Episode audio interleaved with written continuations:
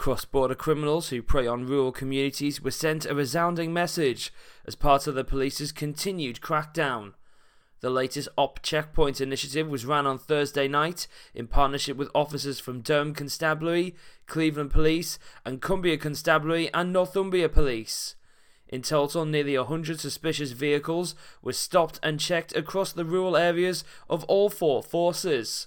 The biggest rural policing operation of its kind in the UK, Op Checkpoint sees police, partners, and volunteers join forces to target criminals who travel between counties to commit rural acquisitive crime, as well as wildlife and poaching offences.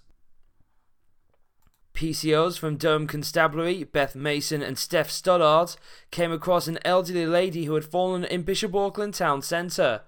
The lady was in a lot of pain with a suspected broken hip.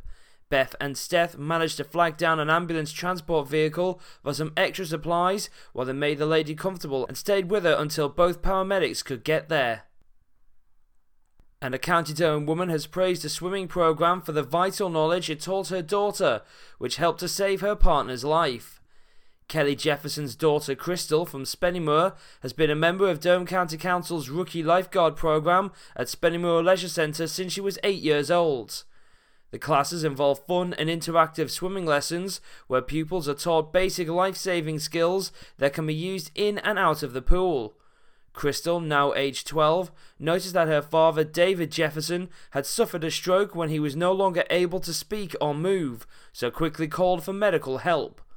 David made a quick recovery due to Crystal's brave actions, and Kelly has thanked the rookie staff for the knowledge they have given her daughter, those are your local news headlines. I'm Kieran McCormick.